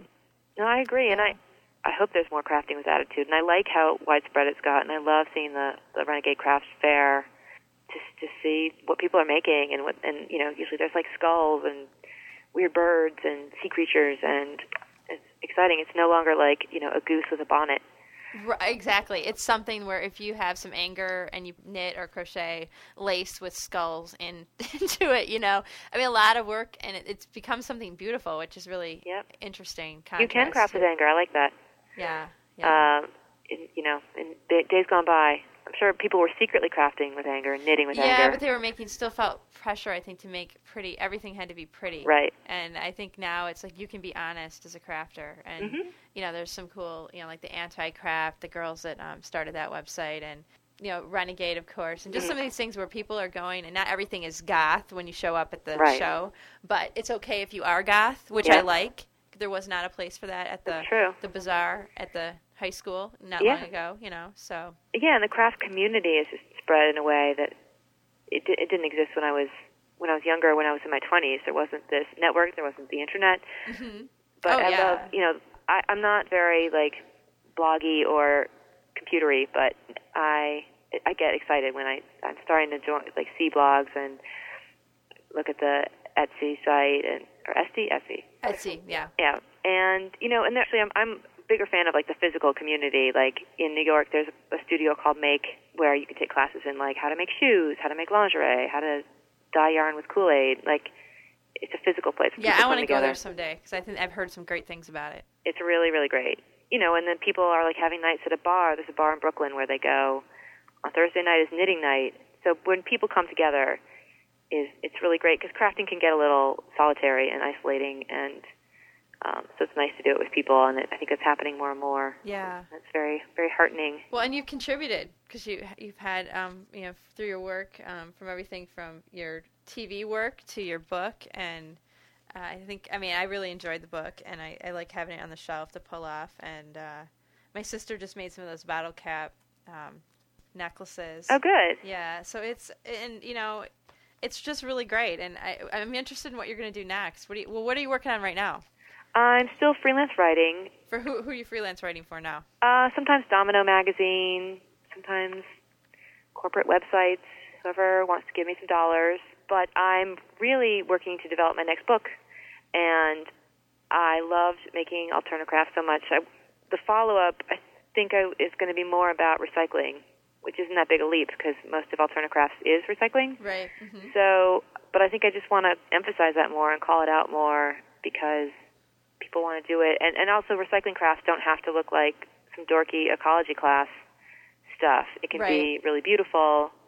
And um, I think more and more books have it. And plus, there's always old traditions of like quilting, and those that's recycling for sure. hmm But I want to, you know, uh, doing things like projects with bottle caps. Uh, I just want to do a book of beautiful projects that are all from found materials and things in your house, and have you have people not buy anything except maybe a tool here and there. That's awesome. So it's really fun to think about, and and so I've been um, looking at other books.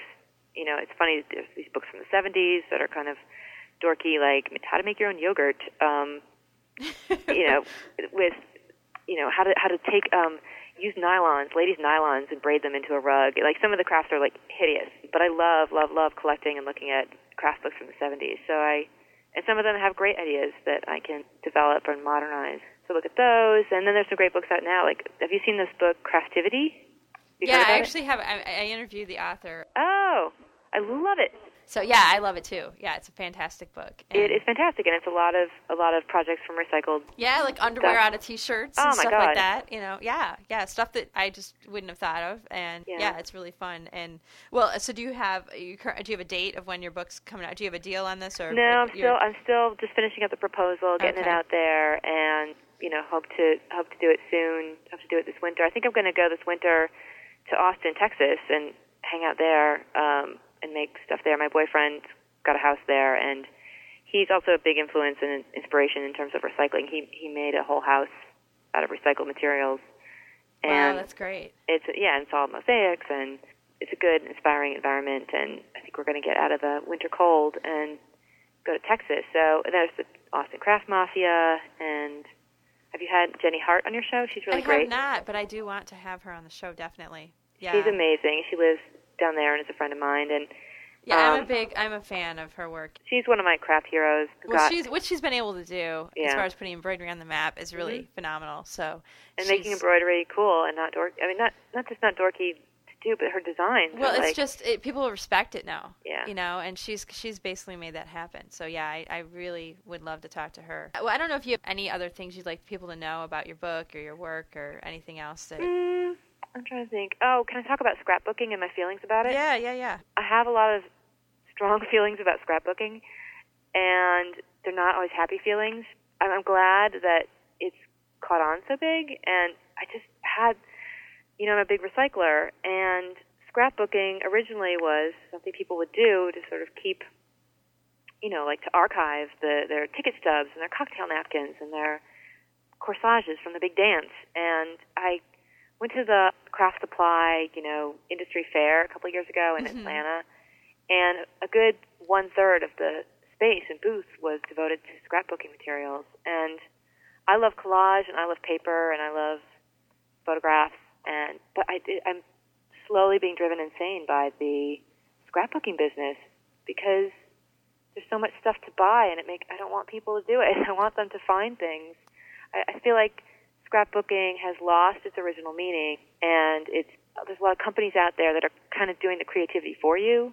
Yeah, my this is a. Ha- I mean, it's interesting that you bring this up because I know when I interviewed a folk singer, um, on one of my earlier episodes, um, she had mentioned that she was kind of annoyed by scrapbooking. Like, some, she doesn't like it at all and doesn't think it's a craft. And I thought, oh boy, here we've offended others. you know. But I mean, this is a hot button topic just in my own immediate family with my sisters and I get into it a little Yeah. bit on, on this topic because um, they're more into scrapbooking than I am, and Yeah. I and I don't really. I, my whole feeling, I, I agree with what you're saying totally because I think that that scrapbooks used to be, you know, you collect artifacts from your life and you present them in a nice way that's Yeah. going to keep everything, you know, preserve it for the years. And now uh, you can go and buy like.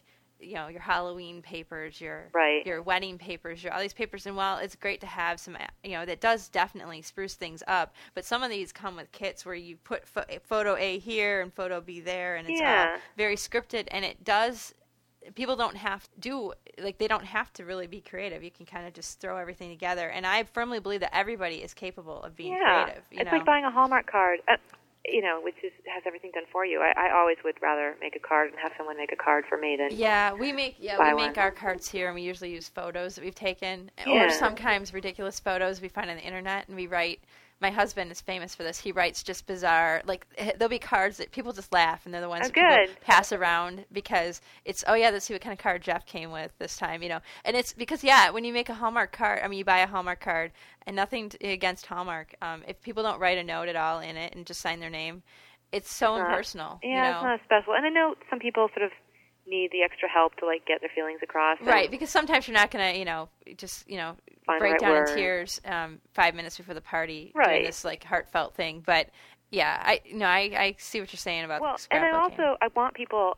I'm not against scrapbooking, like sitting down and taking your photographs and presenting them in a cool, beautiful, fun way. Like you went to the beach for your vacation, you want to take your beach pictures and do something cool with them, with like sand and umbrellas and you know beach umbrellas, and towels. Like that's cool. But it, what drives me extra nuts is seeing going to the craft store and then for six dollars you can buy little gold ballet shoes that you glue on your like kid's picture from her ballet recital when like you can go through a magazine and find a picture of a dancer or you can you, you can scrapbook and you can collage you can find an old charm in your jewelry box. Yeah. you know. you can draw some ballet shoes how about Yeah. um you can find them on the internet print them out it's even still better like i just it's it, it's created it's just turned people into consumers more and i think part of the joy of crafting is not being a consumer Well, I think if you get to the point where you have so much stuff that you can't even begin to start because it's like if you, it's like you're having a craft store experience in your own house. Like I've gotten to the point sometimes where I, if you're at, my at a craft store, I look around and I'm like, oh my gosh, there's just so much stuff. Why? What am I even? What did I come in here for? You know, and you have to kind of collect yourself. Be like, okay, focus and get out with the thing you came here for, and not 50 other things. You know, yeah. Or if you want a scrapbook, have a pile of scrap paper, scrap fabric, some rubber stamps, stickers. You don't even need stickers. You just need paper and glue stick. You can make your own stickers and go crazy and make things and and make. I'm all for like spending time enjoying photographs and presenting them to people and helping. But I was like, don't buy all the little like silk flowers made for you. It's five dollars a pop. It's just well, a lot of the yarns that they're using Yeah. for um, scrapbooking, it's like three yards of yarn for two dollars or something. You can buy a whole skein Right. of like 120 yards yeah. See, a scam. for, you know, four dollars. you know, it's like, uh, so it's it is a little bit out of control. And I think, I mean, obviously, it's a personal preference. If, if people really feel they need to do this and want to do it, then you know. That's fine. It's their right to do it, but but I do think there are so many other options where you can save money and feel less Yeah. guilty about um, having like loads of stuff around you. Right. Yeah, that's true. You don't you don't have to store it all if you're not buying it all. And I, I was watching um I think it's called The Girls Next Door. It's that reality show about Hugh Hefner's playmates who all live in his house. and there's a scrapbooking room. And I was like, wow, that this is a cultural moment that like Hef ladies have a scrapbooking room. And on one hand, I'm happy because everyone's crafting, and Yeah. I'm all for that. And I'm I'm happy that the playmates are are crafting too.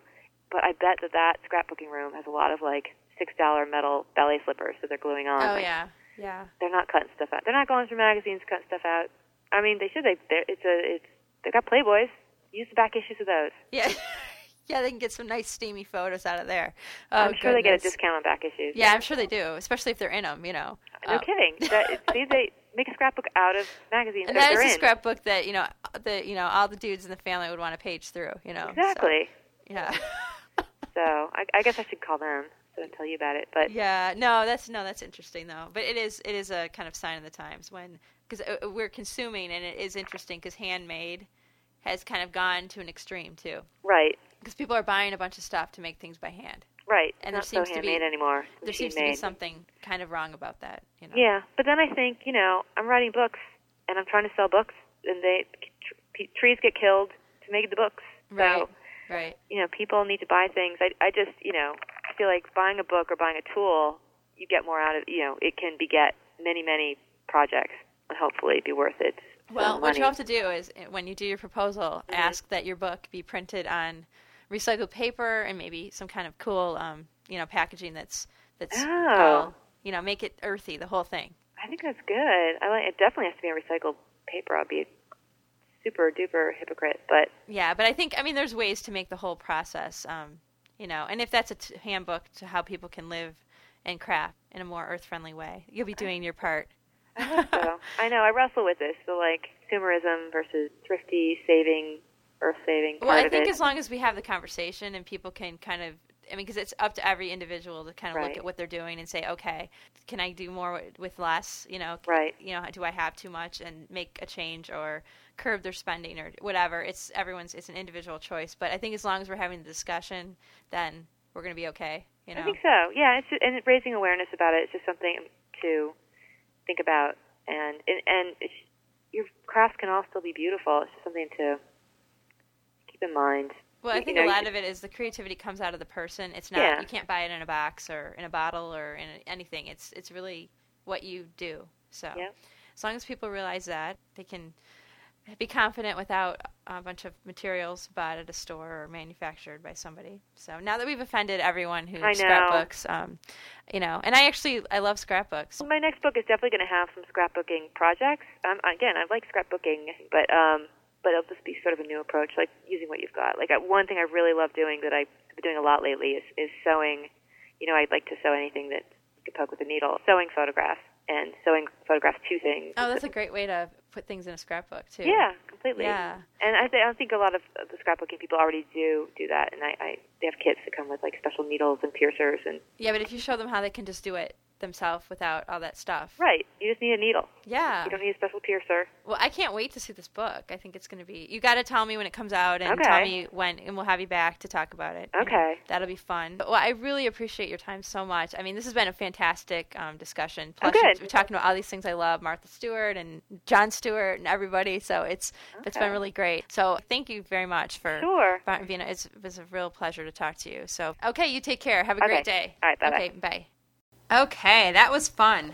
I had a, I, I really enjoyed that interview, and I hope you did too.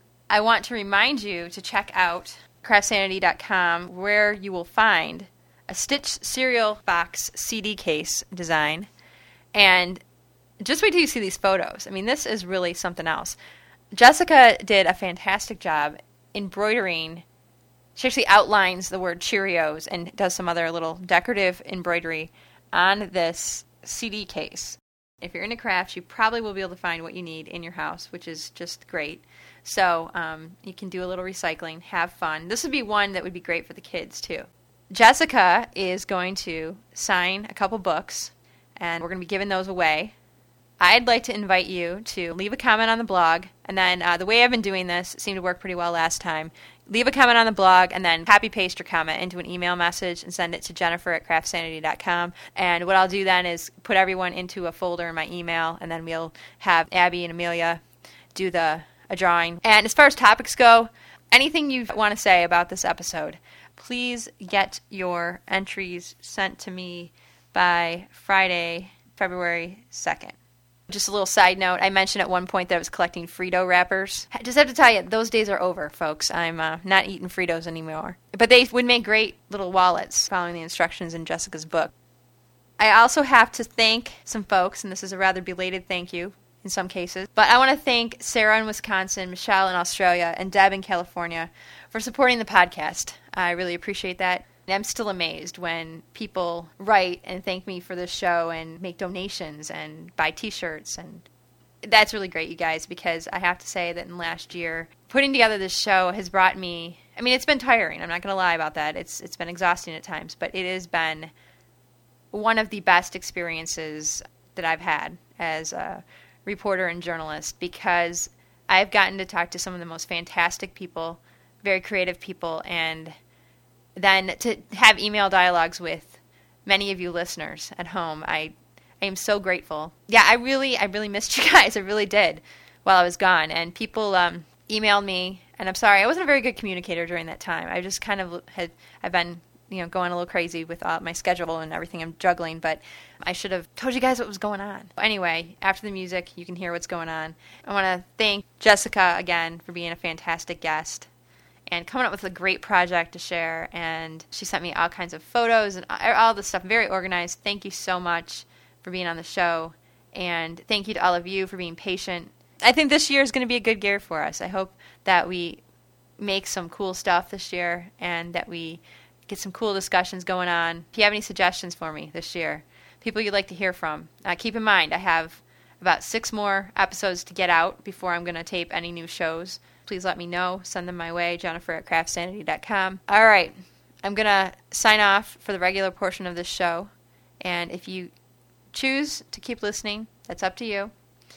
You can find out what I've been up to, where I've been for these last several weeks, and what I've been doing and if not, I'll see you next week. I got another great show um, coming up. And uh, forgive me if I'm not able to get these things like clockwork out on the same day every week, because uh, it's going to be a little challenging. Until next week, folks, Craft Sanity, my friends, it works for me. Thanks for listening to the Craft Sanity podcast with Jennifer Ackerman Haywood. Visit craftsanity.com for more information about today's guest and links to subscribing to the podcast. Want to support the show?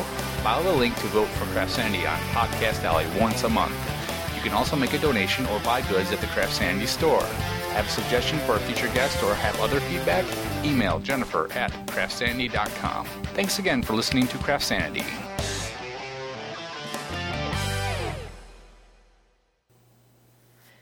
Okay, so I guess some of you may still be listening. If not, I'm just talking to myself. It won't be the first time. Okay, so where has Jennifer been for the last several weeks?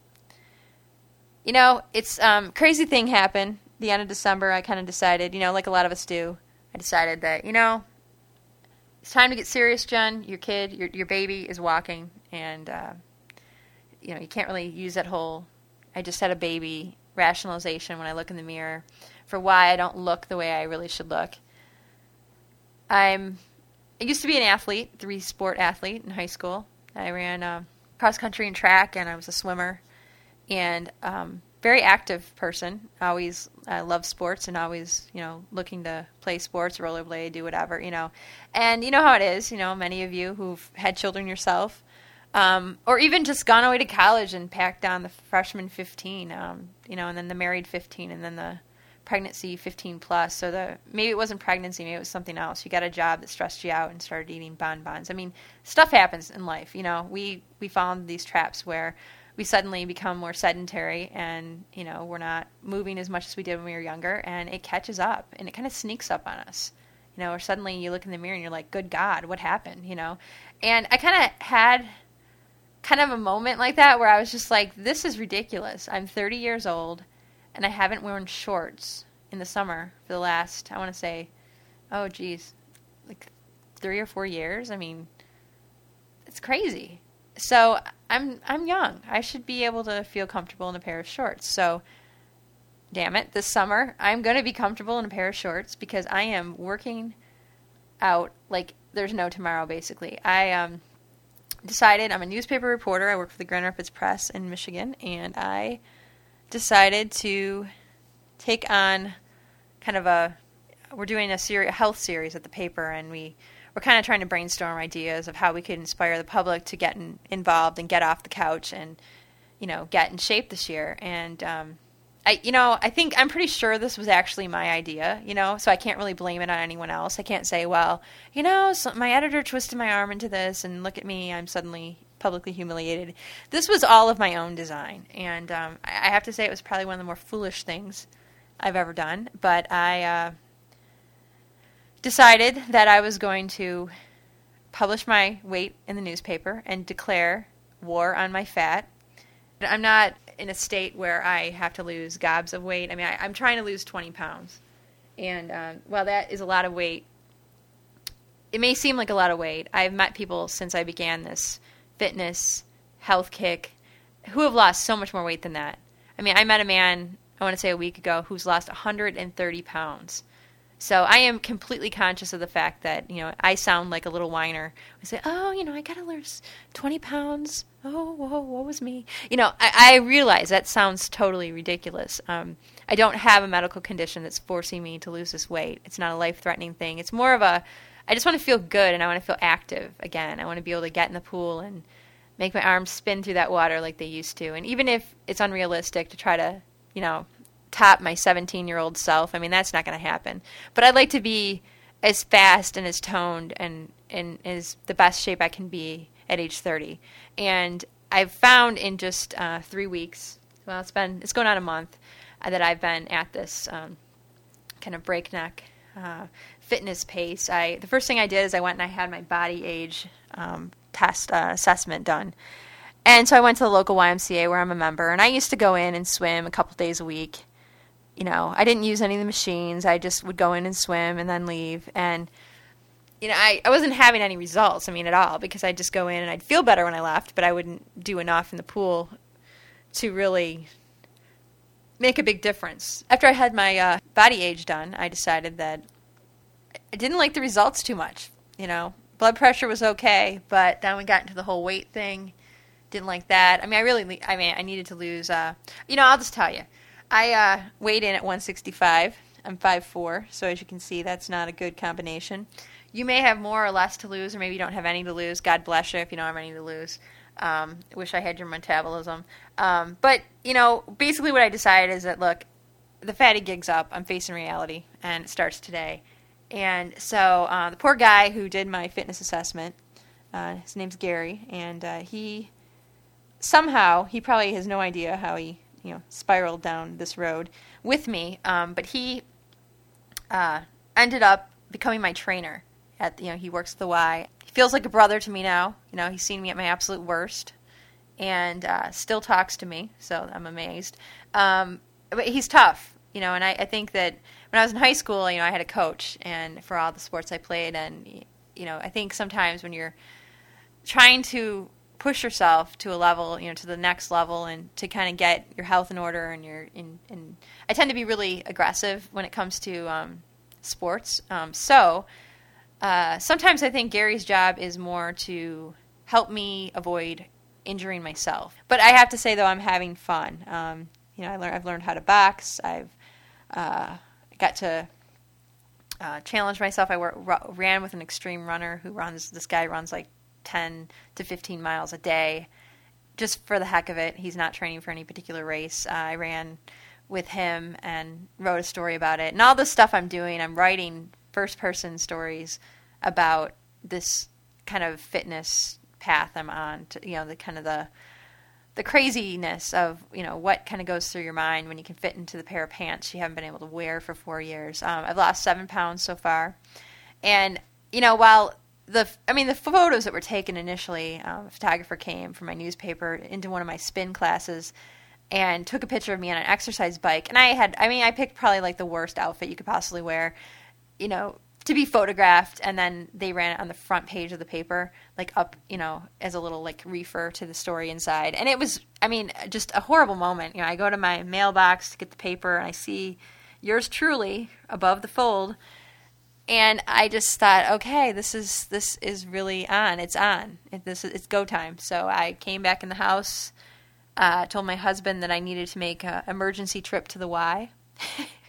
And went and you know did a kind of extended workout um, to kind of put as much distance between my current look and that look of that horrendous photo that was published in the paper. And so through the end of March, I've been working out pretty intensely, and I work out every single day. But and I again I love it. I mean I, I like to work out, so I like running and swimming and biking and all that. So for me, it actually feels like a treat to be able to spend this much time working on this project. Uh, since I'm writing about it, you know, I've been able to spend some work time doing some of these things. I've been happy with the results and feels like I'm kind of coming alive again. And you know, I'm off the caffeine and I'm feeling great. And um, it's it's really a great experience, um, I have to say. And people are writing me and telling me about their fitness challenges and what their goals are this year. And I kind of feel like I'm I mean, I have to do this. I have immense public pressure on me now. I think there are some readers who are going to be expecting to see some improvements, hoping right along with me that there will be some improvements at the end of March. And I'm not trying to lose 20 pounds by the end of March. I mean, I like to try and lose as much as I can, as fast as I can, uh, in a safe way. Um, I'm not doing any kind of weird dieting. I'm not taking any supplements. I'm not starving myself. I am just making better choices about what goes in my mouth. I am not guzzling the soda pop, um, which was just tons of calories that you know were not helping my body in any way.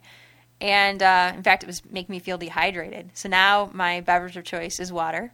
Drink water all day long, and I um, eat clementines like there's no tomorrow. That's kind of like my treat.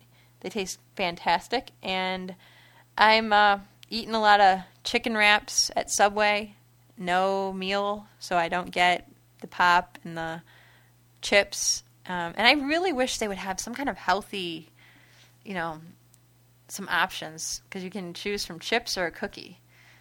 Neither of those options are very good for you know if you're on a any kind of health kick. So anyway, um, it's it's been an adventure, and uh, I starting to remember how much of a showboater that I was back in uh, high school. You know, I, I know that my sister and I used to do our share of celebration if we uh, finished races in first place. Um, and for me, it wasn't a thing that happened a whole lot. So when I got a chance to to win, boy, did I savor that. Well, I'm not winning anything because I'm not competing in anything now. But you know, if I lose a pound or you know I run with this extreme runner and I didn't pass out. Oh, I did a little showboating. You know, I eight and a half miles, baby. You know, I broke a board in a taekwondo class last night and did a little showboating about that too. I mean, it's like I mean, I don't know why, but I feel this sense of urgency about life, and I just want to um, celebrate these little silly things. It might just be, you know, no one really cares that I ran eight and a half miles, but you know what? For me, basically outing myself as a overweight person um, which is kind of, I mean, I never imagined I'd be overweight, you know, when I was 17 wearing my Speedo. I never, I've never been a thin person, but I was never someone that was considered overweight. You know, I was pretty average for you know my, my height. Um, so it's interesting to me to be in this situation now, um, trying to, you know, as my newspaper put it, fight my way back to fitness. It's it's um you know, it's it's probably one of the more revealing things I've ever done in my life because when you call attention to your displeasure with your own physical appearance and you're, you're basically inviting the spotlight and you're saying hey look at me i'm fat. And you know that was a bit you know and i realized boy i i, I turned this light on myself. Um, you know i'm kind of wondering if that was a good move there are times when i'm thinking geez this was really stupid when i'm sitting in the recliner with ice bags on my knees and my shoulders and wondering why did i do this to myself um, but that those moments pass quickly because I've already seen so many great benefits to being more active and getting out there and exercising. I just feel like I, you know, I'm able to handle stress better. I feel more awake during the day. Um, I'm not going to bed feeling exhausted and waking up feeling just as exhausted. So um, it's it's a great experience. I've been able to meet some fantastic people, and um, you know, if Gary can help me get through to my goal, um, well, heck, he's already on my Christmas card list. You know, his family is going to be hearing from the Haywoods, I have to say, and um, you know, it's just it's been a challenging, it's a challenge, and it's one that um, hopefully I'm up to. And uh, the goal is by the end of March to uh, I'll be doing my kind of body age test again, and hoping to be more flexible, thinner, lighter, stronger, and uh, you know, in the meantime, I'm going to have as much fun as possible. And I'm pretty much soaking it up because uh, this kind of assignment is not going to come along again, probably ever. I mean, when else am I going to have this intense public pressure to get myself back in shape? And what's going to happen, I'm realizing too, that now that I've agreed to this, um, people are going to kind of be looking like, oh, yeah, that's the one who uh, said she was going to lose weight. So I can't balloon back up. I mean, this is like, I, I have to do this for real. And I guess the reason why I'm even talking about this on the show is because when I was off on my extended holiday break, um, I started getting email at work from people who listened to the podcast and who had kind of got on a Google search and found me and was re- started reading my articles about this whole health kick that I'm on.